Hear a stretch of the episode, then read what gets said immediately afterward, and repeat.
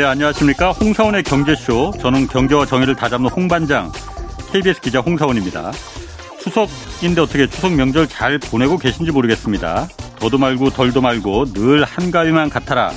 아, 추석이면 늘 하는 말이죠. 오늘만큼은 뭐 근심 걱정 또 어려운 경제 사정 모두 다 싹 잊고 정말 더도 말고 덜도 말고 행복하고 즐거운 시간 보내시길 바라겠습니다. 자, 홍사원의 경주쇼 출발하겠습니다. 유튜브 오늘도 함께 갑시다.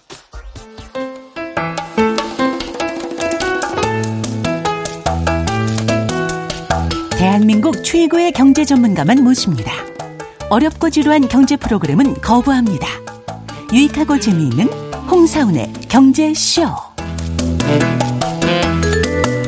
자, 돈 이거 싫어한다면은 그거 분명 거짓말일 겁니다. 뭐 성공하려면 그런데 돈을 사랑하되 차갑게 다루다 다루라 뭐 이런 말도 있는데 뭐 이거 말처럼 쉽지는 않죠. 돈의 노예로 살지 않고 또 더 나가서 인간 관계까지 잘하는 방법 뭔지 오늘 좀 명절 맞아서 스페셜로 한번 좀 꾸며보겠습니다. 두 분 모셨습니다. 먼저 명불허전 심리학자십니다. 김경일 아주대 심리학과 교수 나오셨습니다. 안녕하세요. 네, 불러주셔서 감사합니다. 저희 경제쇼에서는 처음 뵙는데 네, 텔레비전에서는 제가 많이 뵙습니다. 그러니까 저는 그리고 그 프로그램을 워낙 많이 봐서 네. 저는 아까 그 반갑게 인사할 뻔했습니다. 아~ 처음 뵙겠습니다는 안 하고. 예. 그리고 홍 기자님 어. 거짓말 잘하시네요. TV 잘 안 보신다고 하시더니. 아니 김 교수님 나온 건 몇 번 많이는 아니고 제가 사실 텔레비전을 그렇게 많이 보지는 않거든요. 네, 네, 네. 몇번 뵀습니다 제가. 네. 그건 또 네. 그냥 그 얘기하게 진땀 나시라고 진땀 나시라고. 땀나네 땀나. 명절 때 오랜만에 어, 만나서 약간 그 재밌게 서로 어, 티키타카 뭐 디스 하시는 그런 어. 예, 친척 같아서요. 아 정말요? 이런 근데 뭔가 마음에도 없는 덕담 같은 거. 어, 네, 네. 그럼에도 불구하고 명절 때 서로 좀 나눠야 하는 어. 겁니까? 아니면은 좀 입바른 소리 그런 거 안 하는 어. 게 낫습니까? 일단 아직 소, 개도 안 했어 지금. 정선영 씨 지금 말씀하시는 분은. 네, 반갑습니다, 여러분. 어. 입이 그 마음에 마음에도 없는 건 아니고 제가 그 저희 그, 그 아까 정선영 씨 말한 대로 네. 이 덕담 나누는 거 음. 일단 말이라도 이렇게 건네는 거. 음. 그러니까 속에 마음에 있다 있는지 없는지 몰라도 음. 네, 네. 안 하는 것보다 난거 아니에요? 왜 사람 심리라는 어, 게? 그렇죠. 그러니까 음. 왜 사람들은 항상 어, 칭찬의 효과를 과소평가한다. 음. 라고 하죠. 예를 들어서 오랜만에 네. 이제 만났는데 조, 삼촌이나 이모가 어우 너 예뻐졌다. 이 한마디 하는데 네네네 네. 그러면 아.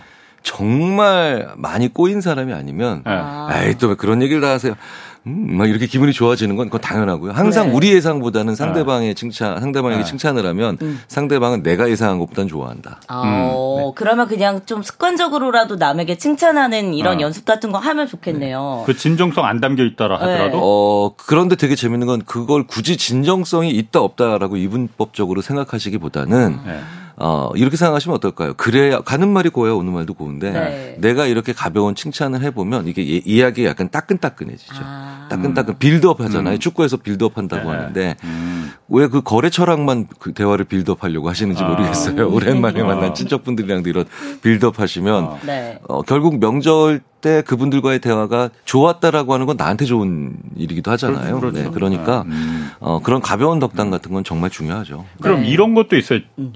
음. 명절 때 그 온 가족들 뭐 한참 못 보던 같이 일가 친척들 만나면은 거기서 뭐 어, 잘 됐다는 사람들 있잖아요. 못 됐다는 분들도 물론 있지만은 음, 뭐 네. 주식해서 뭐 돈 벌었다, 뭐 네. 코인해서 돈 벌었다 이런 있죠, 분들 있잖아요. 그러면은 아유 부럽네, 잘 됐네 하면서도 아, 사촌이 땅 사면 배, 배 아픈 거 있잖아요. 네. 나만 배 아픈 건가, 이거? 배 아파요. 어?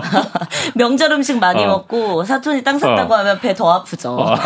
아, 아니, 그, 그러니까, 네. 그, 이제 왜 시인이 시인을 질투하고 목공이 목공을 질투하고 아. 도공이 도공을 질투한다고, 어. 아, 친척은 여러모로 비교가 잘 되기 때문에 네. 가깝고 그 다음에 비슷한 구석이 많기 음. 때문에 그래서 뭐 미국에 사는 뭐 존슨 아저씨가 뭐 큰 돈 벌었다에는 하나도 질투하지 않지만 네. 나랑 여러모로 비슷한 음. 가까운 관계에 있는 사람들이 한다면 비슷하죠. 그래서 어 친척뿐만 아니라 예. 이렇게 제가 이제 그런 말씀 많이 드리거든요.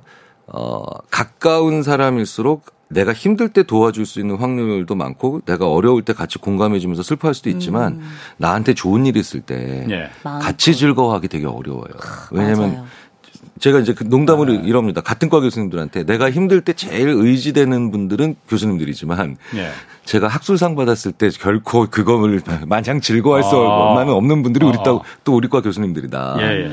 어, 그래서 이게 연구를 해보면 가깝고 이런 분들은 힘들 때 의지되는 것도 있지만 네. 어, 내가 어떤 좋은 일 있을 때 배 안 아파하면서 아주 기꺼이 흔쾌히 즐거워해 주는 사람은 약간 거리가 있는 사람. 음. 네, 약간 아, 느슨한 오히려, 사람들. 음. 네, 오히려 네, 옆 사람이 좀 잘 되는 게 그렇지. 좋으면 그 사람이랑 나랑 그렇게 긴밀하지는 않다고도 어. 볼수 있겠군요. 네, 네, 네. 그럼 이해관계가 없으니까 더욱 더 축하해주기 좋죠. 아, 그렇네. 제가 학술상 받았더니 제일 좋아하는 친구들이 카센터 하는 제 친구가 제일 좋아하더라고요. 어.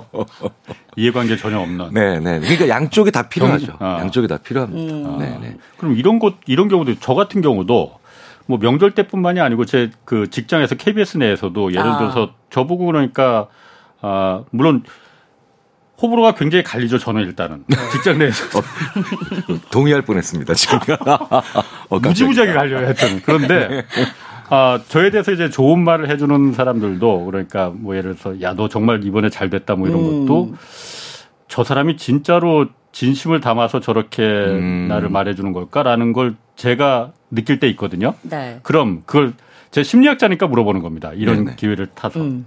그분도 그 상대방도 그걸 느끼지 않겠습니까? 음, 느끼죠. 느낄까 안 느낄까 아. 제가 아. 네, 네, 네. 내가 이렇게 생각하는데. 네, 네.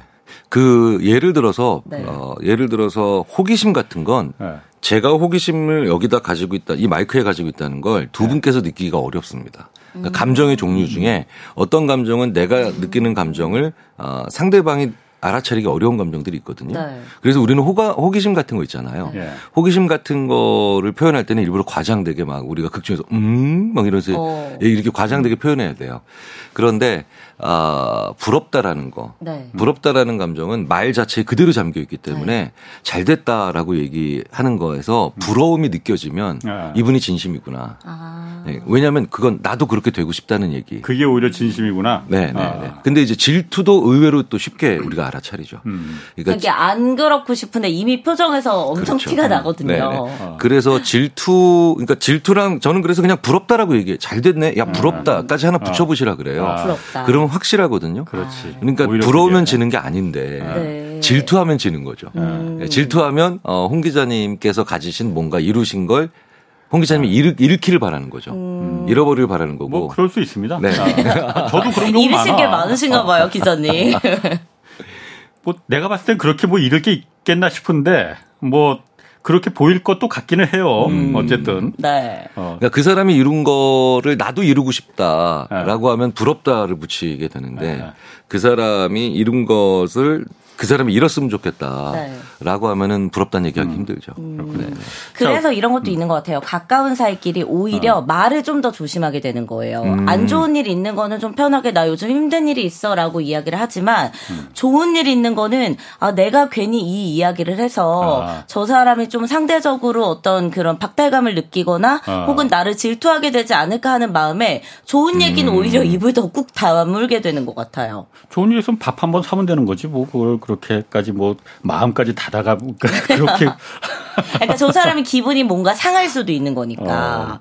가깝다가 복잡해요. 정말 네. 아주 가까운 사이에서는 네. 어 일부러 약간 재수 음. 없이 음. 내가 이렇게 잘나지 않았냐라고까지 표현해도 전혀 문제가 안 되는데 어. 이게 가깝다 멀 가깝다 멀다가 사실 정말 이것도 사실 말로 그냥 예, 네. 이분법 조제 네. 그 사이에 정말 미묘한 네. 관계들이 있거든요. 멀어지는 거 순식간이죠. 그런 경우 저도 경험 많습니다. 네. 아. 자, 저희가 경제쇼다 보니까 음. 돈에 대해서 하여튼 좀 음. 얘기를 해야 됩니다. 아, 일단 먼저 김 교수님도 뭐 주식 투자나 이런 거 하십니까?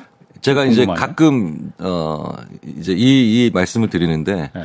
저를 세미나나 어 강연자로 어 부르시는 기업들이 있으면 네. 네, 그날 이제 그 주식을 삽니다.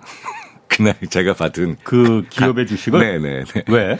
어 아니 기업을 아무리 증권가에 있는 아. 전문가들도 이렇게 자료를 보고 사시지 저처럼 그 기업을 직접 방문하고 사시는 경우가 아. 있죠. 아, 가보면 예. 직원들이 음. 경청하시는 태도도 있고 음. 아, 질문하시는 수준도 예, 있고 예. 이런 것들이 보이고 심지어 저는 그 여의도에 계신 어떤 분한테 그 회사 대표님 직접 만나보고 난 주식 사는 거라고. 아. 그 농담으로 또 이런 얘기도 하죠. 심리학자 불러서 강의 들을 정도의 기업이 망할 망하겠느냐 어. 이러면서 여러 가지 이유로 그, 어. 그 기업의 주식을 그날 뭐 한 10만 원어치도 사고 아, 아. 20만 원어치도 사고 어. 그러면서 어뭐 10번 부르셨으면 다 합쳐서 막 200만 원, 300만 원어치 사기도 하고 그래서 이게 앱을 보면 네. 그그 무슨 왜 예전에 왜 우리 그 증권 그 저기 객, 그 객장에서 이렇게 시황판 본다고 네, 하잖아요. 네. 거의 그런 느낌의 이렇게 어. 근데 가지면 다 다섯 주막 어. 일곱 주 이렇게 많지는 않고 이상하게 논리적이네. 네. 그 듣는 분들의 어떤 태도나 앞서 말씀하신 질문의 수준이나 이런 어. 걸 보면 이 회사가 앞으로 잘 될 거다 혹은 아, 조금 어렵겠는데 하는 게 다 느껴지시는 건가요? 어 그렇죠. 그리고 그렇기 때문에 한 10개 아니야. 한 100개 정도 기업에 만약에 갔다면 그 중에 다섯 개 기업 정도는 네. 혹은 두세 개 정도 기업은 절대 주식 사면 안 되겠다. 아. 그러니까 예를 들어서 예, 어떻게 기만적으로 소비자들을 속일까요? 예. 혹은 어떻게 음. 아, 안 좋은 방법으로 돈을 벌 수 있을까요? 뭐 이런 식의 묘한 그런 식의 질문들을 또 많이 음. 하는 그 아, 가끔 있어요. 정말 가끔 있는데요. 예. 그 기업들은 대부분 상장 폐지됐죠. 음. 네, 상장 폐지되고 뭔가 그러니까 뭔가 문제가 있어 보이는 예. 뭐 그게 오너 리스크부터 뭐 네. 다른 있죠.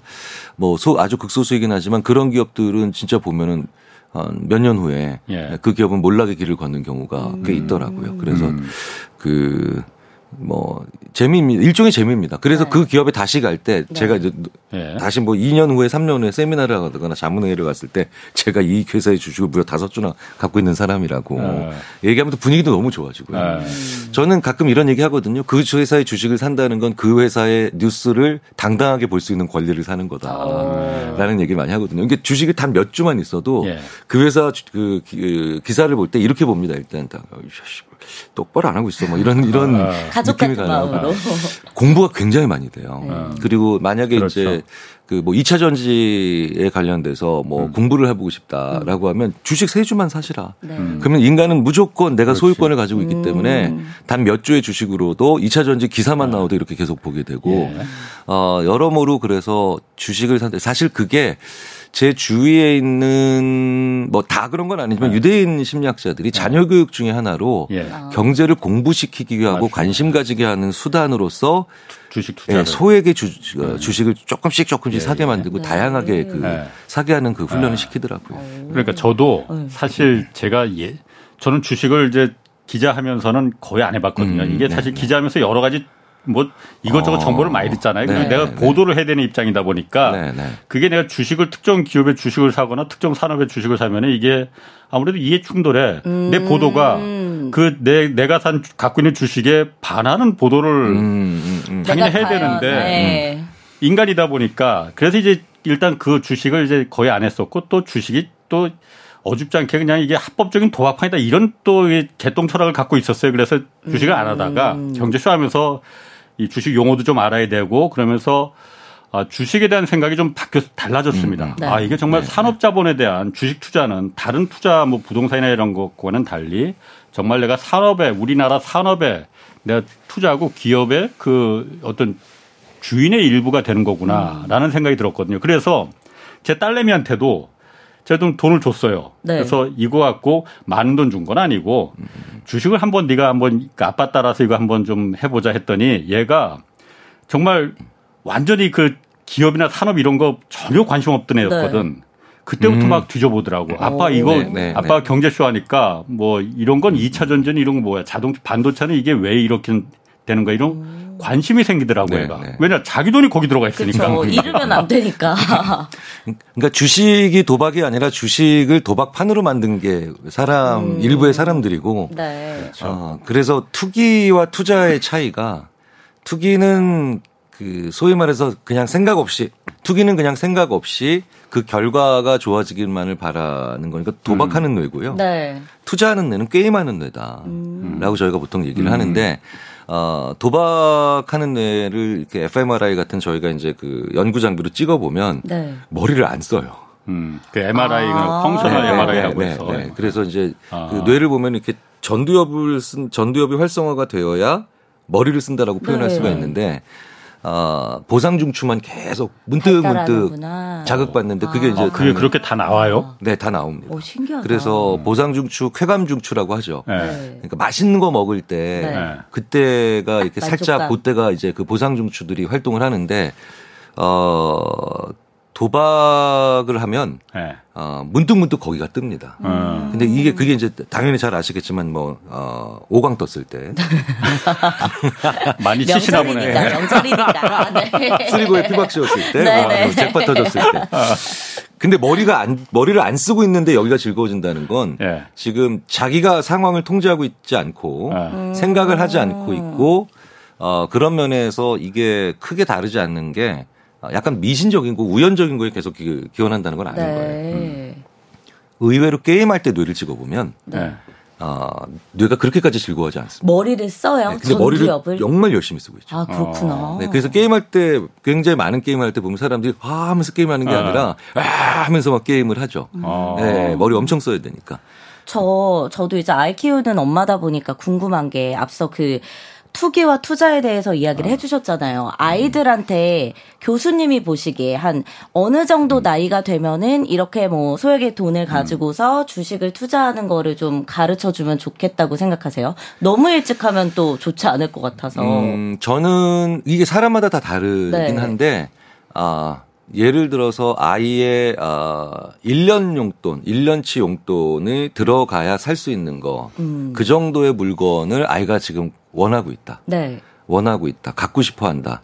라고 하면 어 그때쯤 되면 그걸 꼭 사기 위해서가 아니라 아. 그러면 아이가 어 그냥 껌 사주세요, 뭐 빵 사주세요. 이거는 사실 그렇게 큰 돈이 아니죠. 네. 근데 그러면 아이가 그건 꽤 큰 돈이기 때문에 1년 내 용돈을 1년이나 모아야 살 수 있는 거네. 음. 요 정도가 되면 이제 사람이 뭘 쌓아간다라고 하는 느낌을 가질 수가 있는 네. 거거든요. 그때쯤 되기 시작하면은 어 보통 그런 경제적으로 어떤 경제 활동이나 이런 것들에 대한 걸 아주 소량씩 네. 한번 해보게 만들 수 있죠. 음. 음.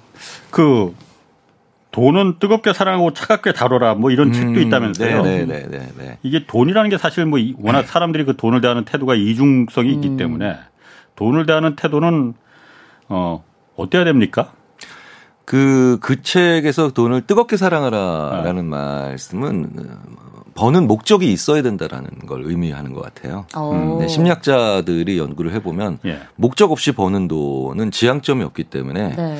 그러니까 만약에 예를 들어서 100억을 만약에 어떤 분이 막 큰 돈을 벌었다고 네. 하자고요. 그럼 이제 100억을 벌었는데 그게 어, 이게 어떤 돈이냐는 어떻게 정의하냐에 따라 다르거든요.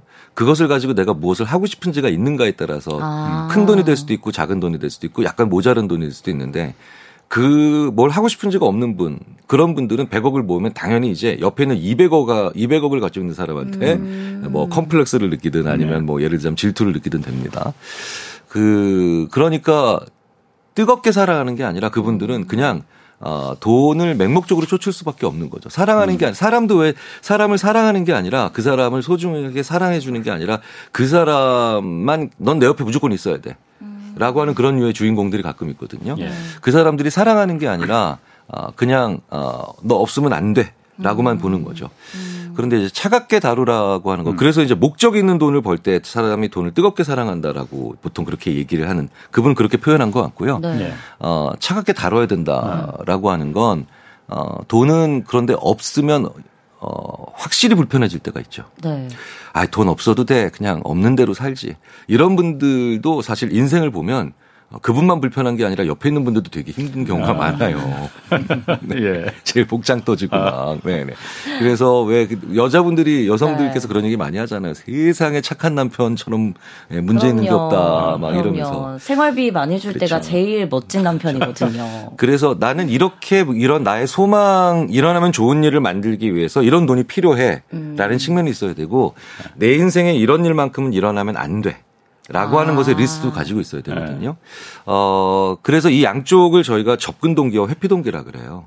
접근 동기는 내 소망이 이루어지는 걸 바라는 거고 음. 회피 동기는 이런 만큼 내 인생에 일어나면 안 되겠다라고 아. 하는 건데 이 밸런스가 잘 맞아야 되거든요. 네. 네. 근데 오로지 좋아하는 것만 있고 어, 소망만 음. 있는 사람들은 그 인생 자체가 약간 뭐라 그럴까요? 여러 가지 일어나면 안 되는 일이 많이 일어나다 보니까 음. 참 뭔가 심지어는 목표를 달성했음에도 불구하고 생채기가 많이 나 있는 그런 인생. 음. 예. 주위 사람들도 좀 많이 어렵고 많이 희생되는 네. 경우도 많고 또 또 반대로 일어나면 안 되는 일을 막아내는 것에만 너무 집중을 하다 그쵸. 보면 사람이 결국 살다가 어떤 일이 벌어지냐면요. 무망감이 와요. 음, 무망감? 네, 근데 왜 그 자, 우리가 절망한다고 하잖아요. 네. 절망은 희망이 꺾인 거고. 예. 무망이라고 하는 건 제일 무서운 건데 어. 어떤 희망을 가질 생각조차 못하는 어. 건데요. 예. 우리나라에서 왜 노인 빈곤율과 그 다음에 노인들께서 자살하시는 게 굉장히 높은 네. 나라잖아요. 그런데 그 중에 상당수는 빈곤하지 않은데도 자살하시는 노인분들이 많이 계세요. 아, 경제적으로 어렵지? 네, 네, 네. 그거는 우울 우울감 그러니까 그게 대부분 이제 뭐 우울감이다 뭐 이런 식으로 많이 얘기하시는데 경, 궁극적으로 내려가 보면 무망감입니다. 무망감. 희망이 없어서. 희망이 그러니까 내가 왜 살아야 되는지 모르는 거죠. 어, 돈은 많아도. 네네. 돈이 뭐 어느 정도 있어도. 예. 그러니까 뭐, 뭐냐면 먹고 싶은 것도 없고 음. 사람을 만나고 싶은 사람도 없고 그럼 그럼 이제 그게 외로움으로 가서. 예. 그 외로움이 다시 어 희망을 못 찾게 만드는 무망감에 도착하면 이렇게 거기까지 도달하면 음. 그러면 어 이게 스스로 생을 마감하시는 경우로 음. 가는 경우가 되게 많거든요. 음. 그래서 외로움은 질병이다라고까지 표현을 이제 음. 하는데 예. 그 외로움의 시작이 바로 뭐냐? 어, 먼저 그 책 얘기를 말씀하셨으니까 바로 뜨겁게 사랑하는 돈이 아니라 네. 차갑게 다루는 돈만 있는 아. 분들이 네. 그 외로움을 만들어내죠. 그래서 부자 중에 그런 네. 분들이 많은 경우가 그렇게 네. 연결이 됩니다. 특히 저희 이제 뭐 어머님 세대나 네. 그 아빠 세대 같은 경우에는 되게 아끼면서 음. 막 돈을 음. 쓰는 것 자체가 좀 죄악시 되면서 음. 오로지 본인이 뭘 좋아하는지 모르고 그저 그냥 돈만 모으고 안 쓰는 게 정답이다라고 생각하시 그렇죠. 면서 어, 살았던 분들이 그렇죠. 많으시잖아요. 네네. 네. 그러다 보니까 네. 그런 무만감이 더 찾아오는 것 같아요. 그러니까 불안 완화제로서만 어, 혹은 어, 불행 방지제로서만 음. 돈을 그러네요. 모으신 거죠. 음. 그러니까 행복 촉진제 음. 혹은 소망 성취제 같은 걸로 돈을 쓰셔야 되는데 음. 그래서 제가 농담으로 이래요. 뭐 대학생들이 막 이렇게 청년분들께서 이런 얘기 많이 하시잖아요. 꿈이 뭐야? 그럼 건물주요, 막 예, 조물주에 건물주 이런 농담 많이 하시잖아요. 아. 그럼 제가 이렇게 얘기해요. 건물주는 꽤 괜찮은 목표다. 네. 근데 건물주가 되고 난 다음에 뭘 하고 싶은지가 없으면 음. 건물주가 되는 순간부터 너는 네. 그 건물에 20층짜리면 20층에 들어간 모든 세입자들과의 법정 다툼에 들어가기가 딱 좋아지게 된다. 네. 그러니까 건물주분들이 의외로 단명하시는 분들이 많이 계시거든요. 그, 많이 받으세요? 그, 그 많은 아, 네. 그 많은 그렇지. 재산을 네. 가지고도 네. 어 그래서 그 소망과 그 다음에 일어나면 안 되는 일에 대한 리스트를 잘 관리를 음. 하셔야 돼요. 그러니까 내 삶을 내가 정의 내려야 돼요. 네. 왜그 한빛미디어 박태웅 의장님이 네. 스스로 정의 내려라 제발 좀. 네. 왜 정의를 왜 남의 걸 베껴오느냐. 그 눈 떠보니 어. 선진국에서 그 어. 얘기 많이 하시죠. 그분이 쓴 책이죠. 그 아. 책을 제가 심리학자들한테 많이 권해요. 아 그래요? 이 책에서 어. 국가를 개인으로 바꾸면 이게 굉장히 중요한 심리책이 된다. 아 거기 나오는 국가를 개인으로 네, 바꾸면은. 네. 그러니까 어. 눈 떠보니 선진국에서 어. 사실은 어. 4차 산업혁명이 뭔지 제발 스스로 정의를 내려봐라. 네. 인공지능이 뭔지 메타버스가 뭔지 네. 정의도 없이 그거 자격증 만드는 나라가 어디 있느냐라는 얘기를 음. 많이 지적하시죠. 야, 어, 올해 한국심리학회 연차학술 대회도 그래서 네. 어, 강력하게 박태웅 의장님 한번 오시라고 네. 하라고. 네. 근데 그분의 얘기에서 AI나 뭐 챗GPT의 기술적 네. 측면만 제발 듣지 말고 네. 그분이 하는 이야기를 국가적 차원에서 이렇게 음. 해야 된다를 한 개인적 차원에서 이렇게 해야 된다라는 음. 메타포 은유적으로 한번 들어보시라. 예. 라고 했더니 굉장히 많은 심리학자들이 이게 음. 굉장히 중요한 측면을 말씀하고 가셨는데 그 중에 하나가 바로 네. 스스로 정의 내리라는 거예요. 네. 당신한테 성공이 뭔지 정의 네. 내리라는 거예요. 당신한테 성공이. 네. 당신한테 부자가 뭔지 스스로 정의 내리시라는 네. 거예요. 자기 정의가 없는데 어떻게 어, 어떤 삶을 이루할 때그 네. 다음 일을 하고 또 다음 행보를 보고 새로운 그 삶을 그 네. 스스로 만들어 나갈 수가 있겠어요. 네.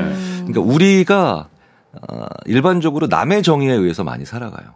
심지어는 중산층이 뭔지 부자인지 음. 뭔지도 이렇게 찾아 찾아보고 아 38평 이상이 돼야 중산층이야. 어. 뭐 배기량은 1,500cc까지는 가야 중산층이야. 이게 이제 이런 일들을 하게 된다는 거죠. 음. 그런데 어 아니야, 아니야, 아니야, 아니야.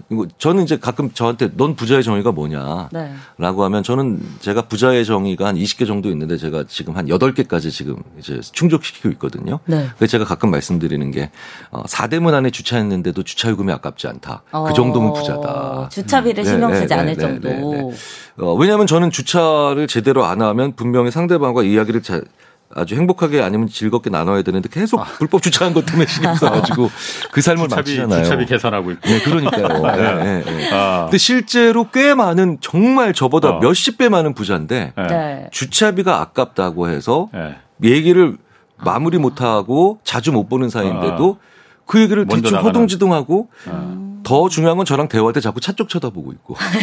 딱지 끊을지 않고. 네, 네, 네. 어. 그런데 그거는 근검절약이 아니죠. 음. 그렇지. 네, 그건 되게 그렇지. 어리석은 거죠. 네. 네, 네. 그러니까 오히려 어 소위 말해서 소탐대시라는 어. 그런 삶인데 부자들 중에 그런 분들 의외로 굉장히 많으시거든요. 네. 자, 작은 것에 엄청 네, 네. 아끼시는. 네, 그러니까 하고 싶은 게 없어요, 그분들. 네. 그러니까 저, 자기 삶의 정의를 스스로 못 내리는 어. 거예요. 음. 네.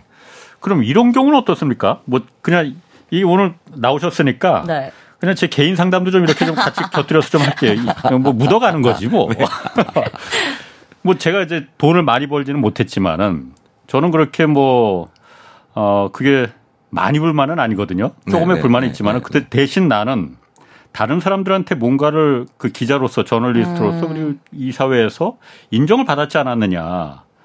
인정 어, 욕구. 어, 그렇지. 네. 어, 사람들 인정 욕구. 그게 더 크죠. 부에 대한 욕구보다도 인정에 대한 욕구가 어, 저는 더 큰 것 같거든요. 네. 네. 이게 내가 잘못된 건가 뭔가? 이게 어 아니죠. 그러니까 네. 그 타인이 나를 인정 어, 이렇게 인정해주고 네. 있다라고 하는 것은 기본적으로 자존감을 굉장히 강하게 만들어줍니다. 음. 예. 문제는 그것만 가지고 자를 생각하는 건 문제가 있죠. 네. 그러면 이제 왜 소위 말하는 이제 그 철학자들이 많이 말씀하시는 인정 인정투쟁적 삶 어. 네, 이런 식으로 많이 표현을 하는데 그 인정투쟁적 삶의 요구는 뭐냐면 타인이나 타자가 나한테 인정을 하고 있다만 가지고 자아가 형성돼 있으면 네. 어, 이러면 곤란하다는 거죠. 왜냐하면 타인의 인정이 그럼 물러가면 그리고 약해지면 그럼 굉장히 어렵잖아요. 내가 남는 게 없거든요. 그렇죠. 음. 그런데 어 이제 문화심리학자 왜 김정은 박사님이 네. 그 얘기를 되게 쉽게 풀어주셨어요. 예전에 한번 그 야 그것보다 더 쉬운 말이 있어. 남의 감탄에 목매는 그런 삶을 살면 안 돼. 음. 그러면 남의 감탄을 조금도 필요로 하지 않는다는 거는 좀 그러니까 어떻게 해야 되는 거예요? 라고 했더니 음. 이걸 자아 명칭을 딱 집어넣으니까 너무 쉽죠. 내가 나한테 감탄할 게 있어야지. 아. 그러니까 기자로서 사회와 그 다음에 어 타인들에게 인정을 받으시는 것도 되게 중요한데 그 것 자체 중에서 내가 나한테 또 인정을 해주는 게 있어야 되거든요. 음. 네, 그러니까 어 거기까지 양쪽이 밸런스가 잘 맞으면 맞으면 그러면 이제 그러면 그건 굉장히 건강하고 네. 그 다음에 어 그렇게 큰 부가 없어도 음. 어잘 돌아가게 만들 수 있고 잘 아, 삶을 영위하게 나갈 수 있는 그런 자아가 되겠죠. 근데 그게 어려운 것이 다른 사람한테 인정 욕구를 받을 때 물론 나의 자존감도 올라가고 내가 음. 되게 이제 뭔가 내 삶을 잘 만들어 가고 있구나라는 마음이 들기도 하지만 또 다른 사람이 비난하는 한마디나 음. 다른 사람이 나를 뭔가 좀 좋지 않은 시선으로 바라보는 것에 또 이 자아가 음. 그럼 튼튼하지 않으면 이게 바로 그렇죠. 무너지기도 하거든요. 음. 이럴 때는 좀 우리가 어떻게 대처를 할 수 있어요? 제가 이제 그 많이 드리는 말씀 중에 하나가 네. 어, 반응과 결정을 좀 구분하시면 된다라는 얘기를 많이 결정. 드리는데 왜 예전에 이게 출처가 이게 뭐 윈스턴 처칠이다 아니다 심리학자 누구다 뭐 이런 얘기가 있는데 왜 그런 거 있잖아요. 2차 세계 대전 전후로 나왔는데 이런 얘기들이 공포는 반응이고 용기는 결정이다. 음. 그러니까 무서운 건 당연한 거고 하지만 그래도 용기 내는 건 결정이다. 네. 어, 심지어는 제가 옛날에 예전에 이런 말씀드린 적도 있어요. 그래서 굉장히 장애가 있으신 분들의 이동 관리에 관심이 많으신 분인데 음. 한번 명동역을 같이 저랑 같이 가다가 그분들의 이런 그 이제 그 어, 시위나 집회로 인해서 막 지하철이 막 연착되고 이러니까 음. 그분이 막 짜증을 내시는데 본인이 괴로운 거예요. 네. 나는 그분들에 대해서 굉장히 중요하게 아. 관심 있는데 내가 지금 짜증나고 있으니까 어디 가네 늦어서. 네. 그래서 제가 이렇게 옆에서 얘기 드렸어요. 그 상무님 그냥 이렇게 하세요. 아, 짜증나.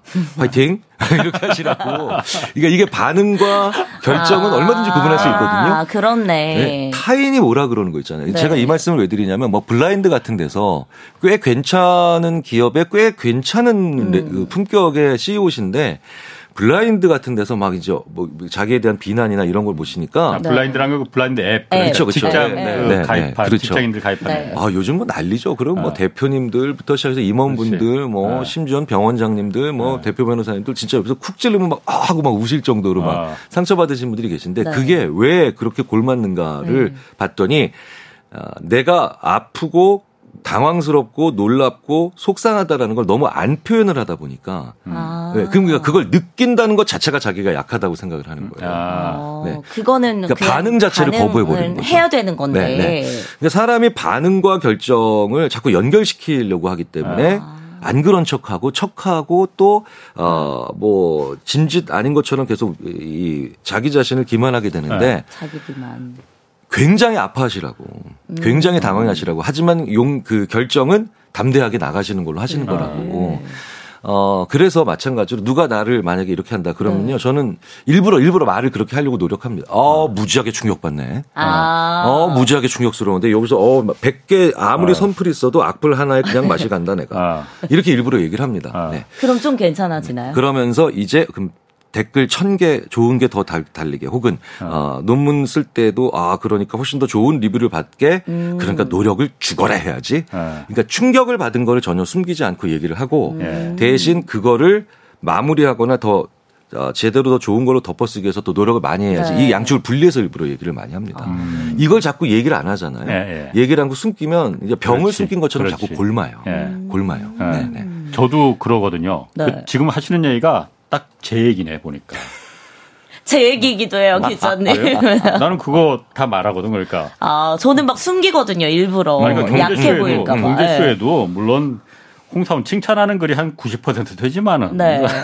한10% 정도 되나? 그게 뭐. 또더 아프잖아요, 근데. 음. 어, 기억에 남고. 그래, 아, 픈데 그 네. 속으로 그런 말씀하신 대로 음. 속으로 그냥 끙끙 아, 내가 이거 무시하고 안 봐야지, 말 안 해야지, 이거 무시해야지 이러면은 11개 나오면 더, 그때보다 더 아파져. 맞아요. 그래서 네. 네, 네. 차라리 주변한테 야, 오늘 또 댓글 또 이런 거 올라왔네. 아유.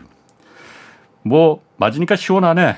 오히려 이렇게 그 네, 넘겨, 네, 그 자꾸 그게 자기 일종의 자기 컨트롤? 음. 그렇게 되면은 그 별거 아닌 그야말로 웃어 넘길 수 있는 그런 상황이 되더라고요, 저는. 네, 네, 아, 그래요? 어. 두 분은 제가 가끔 저희 그 학생들에게 네. 실제로 그냥 드리는 말씀이 아니라 두 분은 가끔 제가 학생들에게 어 봐봐라 반응이랑 결정을 구분할 줄 아는 사람들이 그리고 그걸 구분해 나가는 사람, 네. 네. 구분해 나가는 사람들이 어떻게 어 반응하고 어떻게 얘기하는가를 보여줄 때 가끔 보여줘요 학생들한테 아. 네, 두분 얘기하시는 각자 프로그램에서. 네. 그러니까 왜 예전에 뭐 그러니까 아유 참 티나네요, 막 이러면서 네. 뭐 이런 거 당황스럽네, 막 이런 거 툭툭툭툭 하시죠.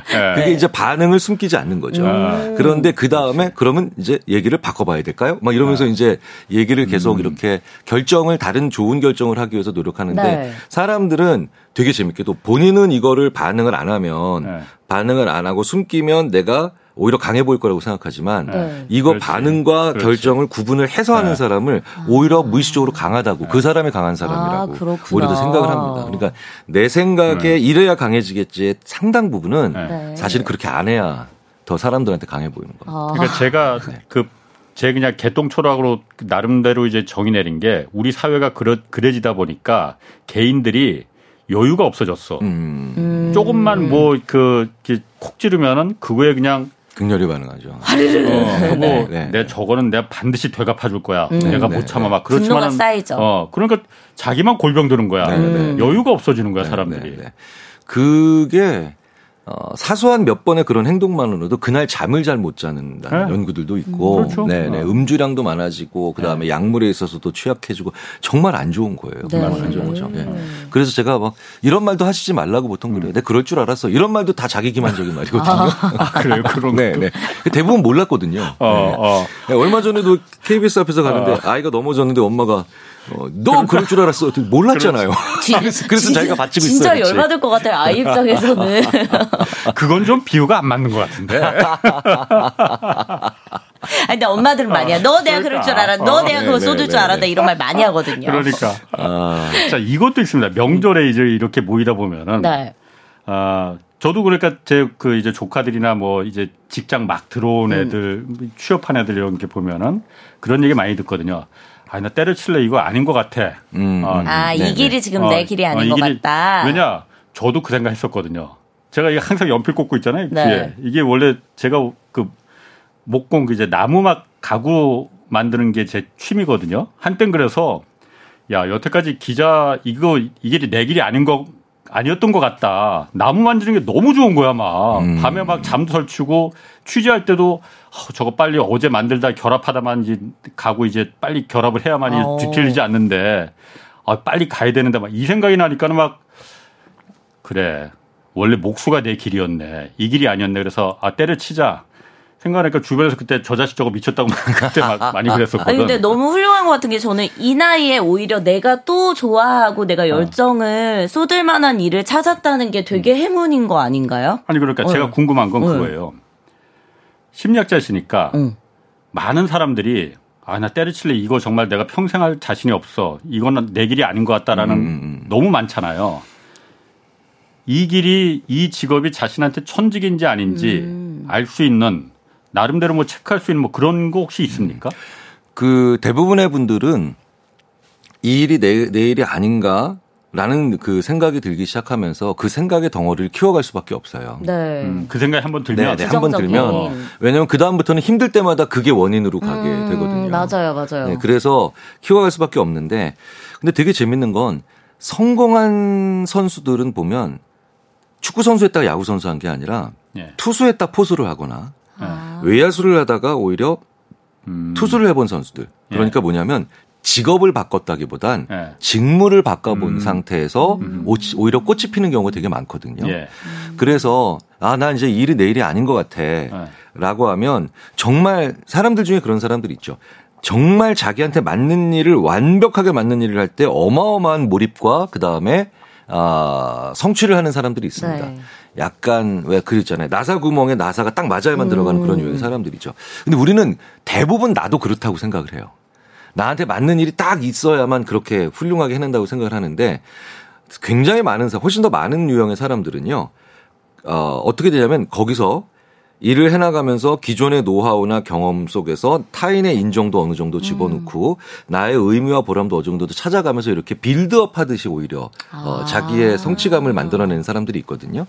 근데 그런 유형의 분들은 반드시 직업을 바꾸기 전에 음. 내 직업에서 직무를 좀 몇 개를 음. 바꿔보셔야 됩니다. 음. 그러니까 더 하위 유형이죠. 하위 유형이죠. 어, 꽤 많은 그 분들이 요즘 그런 얘기 하시거든요. 야, 이상하게 똑같은 방송을 하는데 디지털 컨텐츠 쪽으로 왔더니 네. 훨씬 더 일이 음. 나한테 맞는 것 같고, 아, 어, 그러면서 그렇지. 훨씬 더 활기차게 네. 성취감을 느낀다. 네. 그러니까 이거 이것이 바로 뭐냐면 방송을 떠나는 게 아니라 혹은 그 취재를 떠나는 게 네. 아니라 약간의 일의 직무를 바꿔보면서 음. 경험해 보는 거죠. 네. 어, 그런 유형의 사람들이 더 많거든요. 아. 그래서 일단은 직업을 바꾸기 전에 확률적으로 봤을 때 더 안전하게 아. 더 좋은 어, 상태로 바꾸시려면 직무는 무조건 몇 번을 한두 번을 바꿔보셔야 된다라고 음. 저는 말씀을 드리죠. 그러면은 목공 유튜브 하시면 되겠네요, 기자님. 어? 그 돈이 될까? 먹고 살 수 없을 것 같은데. 네. 모르죠. 아니 그런데 그 음. 직무를 바꿔보라는 얘기, 제가 오늘 내 얘기가 엄청 많이 나오네요. 음. 제가 그러니까 그, 그, 목수 한다고 이제 때려친다고 막 할 때가 제가 daily 뉴스에서 이제 그 일반 daily 뉴스에서 현장으로만 돌아다니다가 어. 이게 일반 뉴스 매일 하나 만들고 1분 40초짜리 뉴스 하나 리포트 하나 하고 끝내버리고 다시 또 뭐 하고 물론 이게 창의적이긴 하지 음. 그렇지만은 남는 게 없는 거예요. 도, 음, 네, 돌아보니까. 네, 네. 아. 근데 나무하다 보니까는 어 이거 대패질하면 뭔가 아, 우리 집야말로 결과물이 계속 나고 음. 음. 저걸 내가 만들었단 말이야. 너한테 이런 재능이 있었구나. 그 스스로 감탄하고 막 그러잖아요. 음. 그 시기에 그래서 제가 좀 그 고민을 했었는데 그 다음에 제가 이제 그 daily 뉴스에서 어, 시사기획 창이라는 이제 다큐멘터리 네네, 좀 호흡이 그렇죠. 긴 프로그램 음. 부서로 다 그것도 직무를 옮긴 거지. 네. 그러다 보니까 이거는 성취감이 정말 생기는 거예요. 네네. daily 아. 뉴스 할 때는 사, 그 보지 못 느끼지 못했던 성취감 뭔가 남았다 내가. 네네. 이른바 그 요즘은 없지만 DVD가 하나 남았다 한 시간짜리가 네. 내 작품이. 라는 그리고 사람들이 그 부분에 대해서 어 이렇게 집중 있게 볼 수 있는 프로그램을 내가 오랜 기간 한 몇 달에 걸쳐서 이 작품 하나를 만든다라는 드니까는 이게 목공보다 더 좋더라고요 또 그때는 이제 그래서 그런 것들도 심리학자들이 네. 어, 어떤 동기를 주로 많이 가지고 있느냐 아. 라고 하면서 빨리 하고 치우고 다음으로 가자라고 하는 어, 이동형인 그런 이동형의 음. 동기 시스템을 가진 분들도 계시고 제가 전형적인 이거거든요. 네네. 바로 바로. 네, 그런 다음에 내가 한 것을 오랫동안 그보다는 더 긴 텀을 가지고 뭘 하나 만들어 놓고 네. 이제 하나 쌓아놨다. 음. 네. 하나 쌓아놨다. 네. 또 이런 분들의 유형이 또 있어요. 음. 그러니까 이것도 자기가 찾아가는 거죠. 음. 찾아가는 거죠. 그러니까 시사기획 창에 안 오셨다면 예, 그렇죠. 느낄 수 없는 거죠. 네, 맞아요. 그래서 이런 얘기들을 저희들이 많이 합니다. 야, 이게 인간이 대부분 50대에 사망하던 시기에 심리학 연구를 했더니 이제 이게 몰라 안 보였던 겁니다. 아. 100세 시대인데. 네. 60대, 70대, 80대 아. 가면서 오히려 인간이 점점 자기에 대해서 알아가는 건데 아. 네. 이게 심지어 그래서 요즘은 아 70대는 돼야 가질 수 있는 능력, 아. 80대는 심지어 되어야 가질 수 있는 능력들이 있구나. 우리는 항상 노화와 퇴화로만 나이 먹어가면서 그렇게 봤잖아요. 네. 근데 그게 아니라 오히려 50대, 60대, 70대가 돼가야만 알 수 있는 음. 가질 수 있는 능력들에 대한 연구들을 다시 하고 있거든요. 음. 근데 그 과정에서 누구나 다 발견해야 되는 것 중에 하나가 아 나는 이런 유형의 사람이구나. 음. 나를 아, 알아가는구나. 그러니까 나는 이런 곳에 성취를 느끼는구나. 음. 이제 그것도 자기 거죠. 그러니까 남의 그렇죠. 정이나 남의 가이드라인에서 가는 게 아니라. 네. 그래서 제가 농담으로 얘기합니다. 개발 그 제발 개발도상국형 인간으로 살지 말라고. 음. 선지국형 인간으로 살 라고. 음. 어, 그 선진국형 진짜 진정한 의미의 선진국형 인간이면 내가 나에 대해서 얘기를 할 수 있어야 된다고. 음. 전 가끔 이런 분들도 봐요. 잠도 딱 자기가 한 10년 정도 쭉 보면서 조금씩 조금씩 돌아보면서 나는 밤 11시에 자서 7시간 정도 자면 다음날 딱 베스트다. 음. 이런 얘기 하실 수 있는 분들이 계세요. 네.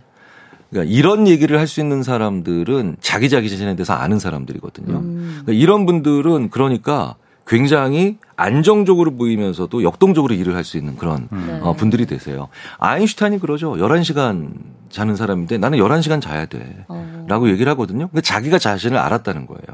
나는 7시간, 6시간 막 이런 식으로 자면 다음날 뭘 일을 못 하는구나. 음. 그러니까 조금씩 조금씩 기록도 해보고 메모도 해보고 그러니까 자기 자신에 대한 메모. 남의 외부에서 오는 세상의 지식만 메모하는 게 아니라 음. 나에 대해서 메모, 나에 대한 음. 메모.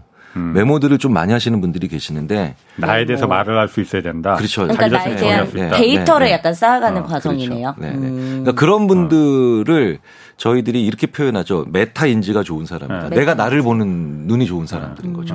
그러니까 그런 분들은 이렇게 딱그 제가 그런 분도 봤어요. 제가 참 좋아하는 교수님인데 오늘은 어, 좀 안 나가야 될 것 같아. 왜요? 그랬더니 오늘 나가면 나 싸워. 아, 자신의 심리 상태나 어떤 이런 네, 컨디션을 네, 아는구나. 아, 이, 이, 이, 이, 정도가 되는군요. 아. 그래서 처음에 어, 사기 아니에요? 사기 막 이랬는데 어, 이게 자기 자신에 대해서 성찰이라고 하면 우리 맨날 득도하는 것처럼 이렇게 생각을 하잖아요. 그게 아니라 어, 자기 자신에 대한 기록을 많이 이렇게 음. 가지고 있는 겁니다. 그러니까 어. 어느 순간 이렇게 직관이 쌓여가는 거죠. 어. 직관이 쌓여가는 거예요. 그러니까 돈도 사실은 마찬가지인 것 같아요. 네. 돈도 요 정도 가지고 있으면 요 정도 할 수 있고 요 정도 막아지니까 네. 그러니까 요 정도까지 벌고 또 다른 공부도 하거나 다른 음. 활동도 해보자. 그 다시 또 돈을 버는데 요 정도에 또 집중을 해보자. 이런 음. 것들에 대한 직관이 쌓여가는 음. 분들은 어, 부의 크기와 상관없이 옆에서 보면 어, 이렇게 부자같이 보여요. 아. 진짜 부자처럼. 근데 네. 교수님, 내가 나에 대해서 잘 알아요. 근데 그런 것들이 약간 부, 음. 남들이 봤을 때, 그러니까 사회적인 기준에서 약간 부정적인 거라면 이런 것들을 바꿔나가는데 고쳐야 되는 건가요? 아니면은 그래도 나는 나니까 뭔가 자신이 굉장히 부정적 사회적인 반사회적인 저는 저는 12시간 이상을 자야만 되는 사람이고 어. 돈도 저는 막 뭐 몇천만 원 이렇게 차곡차곡 모아서 하는 게 아니라 얼마가 모이면 그냥 이거를 막 써버리고 싶어요. 어. 당장 무, 뭔가 물건을 사서 써버리고 싶다든지 어. 좀 이런 패턴을 갖고 있는 사람이라면 그러니까 제가 늘 말씀드리는 게 네. 어, 내 주위에 소중한 사람들에게 피해를 주느냐 안 주느냐를 아, 피해는 안 줍니다. 네, 그러면 뭐 괜찮죠. 아 그래요. 그 제가 어.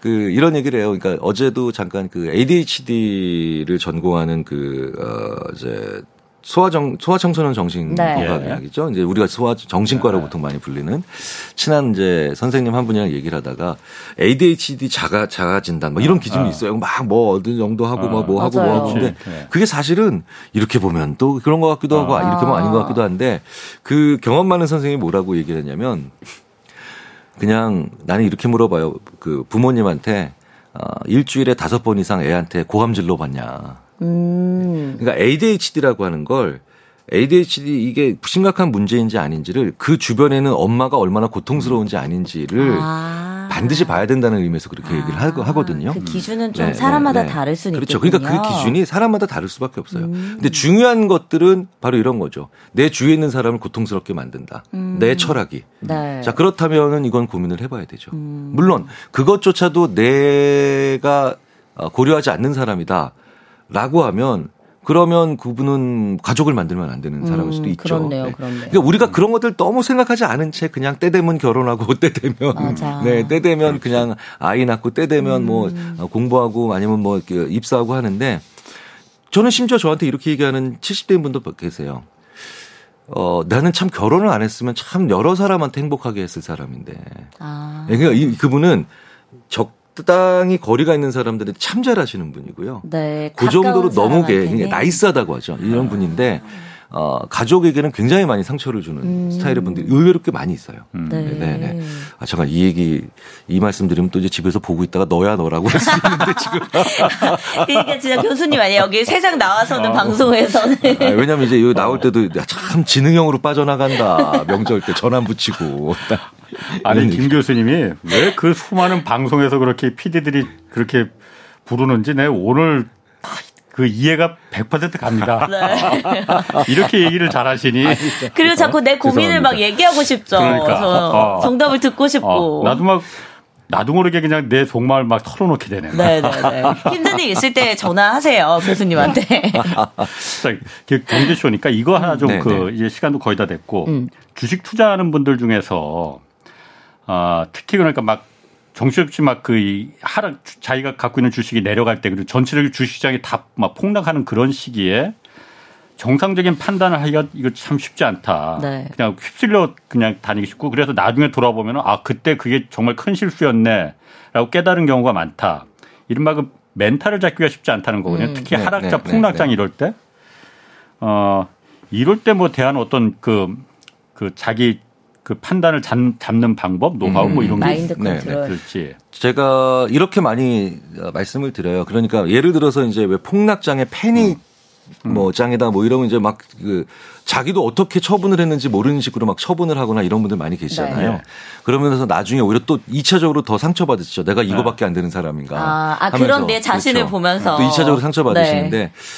심리적으로 그렇기 때문에 안전감을 만들 예비 자금. 그러니까 왜 음. 군대 누어 전쟁할 때 실탄이 포탄이나 실탄의 재고가 바닥났다라고 하면 네. 무리하거나 아니면 충동적인 음. 그런 작전들이 많이 나오는데 어 만약에 내가 천만 원이 있다라고 했는데 천만 원을 어디다 다 투자를 해 놓으시거나 아니면 어디다 다 놓으시면 음. 넣어 놓으시면 이게 굉장히 위험해집니다. 심리적으로 불안해져요. 네. 그런데 500만 원은 여기 예비 자금으로 가지고 있으면 음. 500만 원 일단 주식 시장에 놓고 500만 원이나 최소한 이게 500만 원이든 300만 원이든 이렇게 가지고 음. 계시면 패닉장이 왔다, 막 폭락장이 왔다 이런 때 했을 때 어 그럼 잠깐만 이건 기회일 수도 있겠는데라는 생각을 할 수가 있죠. 음. 네, 그러니까 사람이 아. 네. 정신적으로 어딘가에 들어가서 이유를 이윤을 만들어내고 수익을 만들어내는 건 좋지만 그럼에도 불구하고 예비 예비적인 네. 어떤 에셋, 그러니까 자산이 음. 심리적 자산이 필요합니다. 네. 그게 500만 원은 있어야 되는 분도 계시고요. 네. 절반인. 음, 음. 심지어는 200만 원만 가지고도 맞아, 가는 맞아. 분도 예, 계세요. 예, 네, 네. 예. 그러니까 그걸 또 알아내시는 것도 나에 대해서 알아내시는 예. 겁니다. 음. 저 같은 경우는 저 같은 경우는 한 어, 만약에 이제 주식에 들어간 돈이 이만큼 있다라고 네. 하면 저는 한 10%에서 15% 정도 되는 예비 돈이 그냥 음. 그냥 계좌에 있습니다. 네. 예. 쓸수 있는 돈이 그렇게 있으면 충당금이구나. 네네네. 네. 그러면 버티더라고요. 아. 네, 심리적으로. 근데 그 10% 이하로 떨어지잖아요. 예. 그러면 저도 흔들리더라고요. 아. 그러니까 그런 거를 저도 한 10년 해보니까 아는 거예요. 음. 그래서 그 정도의 자금은 남겨두는. 네네네. 음. 그래서 그게 만약에 없는데도 하게 되면 네. 없는데도 그걸 할 수 있다. 사실은 그건 쉽지 않죠. 쉽지 음. 않죠. 그러니까 나를 잘 꼬시는 방법을 찾으시는 게 좋아요. 음. 그러니까 이, 런 모든 방법이 다 넛지죠. 음. 넛지죠. 그러니까 슬쩍 끼워놓는 그렇죠. 의지력, 네. 결심, 막 네. 대단한 어떤 정신력 이런 게 아니라 어, 예를 들어서 그 어, 우리 저 성공예감 진행하는 그 이대호 편집장님 막 웃으시더라고요. 제가 어떤 물건을 안, 안 잊어버리려고 네. 딱 하는데 보통 저안 잊어버려야지 안 잊어버려야지 보통 하잖아요. 네. 예, 저는 거기다 제 지갑 혹은 명함집 같은 거 얹어놓거든요. 아. 그러면 무조건 집게 돼 있거든요. 아, 그러니까 안전장치를 네, 네, 네. 그런 식으로 일상생활 그쵸. 속에서도 곳곳에 만들어 그래서 아 정말 교수님은 교수님을 안 믿네요. 아. 라고 농담을 진짜 하는 걸 제가 들어본 적이 있는데 네. 그러니까 그런 안전장치들이나 넛지들을 많이 만들어 놓으시고 알아가시는 게 사실은 제일 좋은 방법이겠죠. 아이고 오늘 명절 맞아서 정말 재밌고 뼈와 살이 되는 얘기 잘 들었습니다. 아, 감사합니다. 김경일 아주대 심리학과 교수였습니다. 그리고 정선영 씨도 함께했습니다. 고맙습니다. 고맙습니다. 자 경제와 정의를 다잡는 홍반장 홍사원의 경제쇼였습니다.